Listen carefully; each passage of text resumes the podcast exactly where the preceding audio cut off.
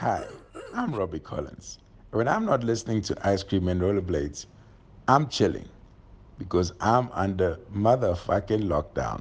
Yes, that's right. But when I'm chilling nowadays, I tend to do it a bit more wisely because some of you tend to spread fake fucking news and you make white people more paranoid than they should be on any given day. So I'm going to tell you this. Please use your Wi Fi wisely. Go on Netflix, watch a porno, bust the nuts, feel good about yourself, or tell your mom how you love her. Get to know your family around you. Maybe some of your kids are getting molested behind your back and you don't seem, seem to see it because you're too busy spreading fake news on Facebook. Now, as you were, guys, go back to what you're doing. Relax, take a deep breath, inhale, exhale.